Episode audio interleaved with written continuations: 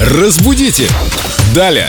Вот парадный подъезд. По торжественным дням, С одержимый понедельника а по пятницу. Ты, кстати, в утре со живешь светлой головой. в парадном или в подъезде? Четвертый парадный. Но из Москвы мне вчера звонили и говорят, какой подъезд? Я говорю, в четвертый парадный. Давай Юля, пошлем у Юли. доброе Доброе утро. утро. Доброе утро. В Рассудите четвёртой нас. парадной уж как-то совсем не камильфо. В четвертом парадном. В четвертом парадном лучше, да, четвертая парадная существует только в разговорной речи, лучше в четвертом парадном.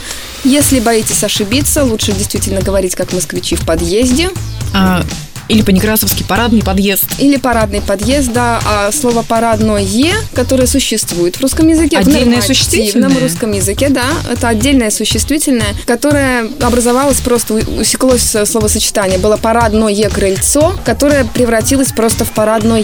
Это если кому-то легче запомнить, почему парадное, а не парадная.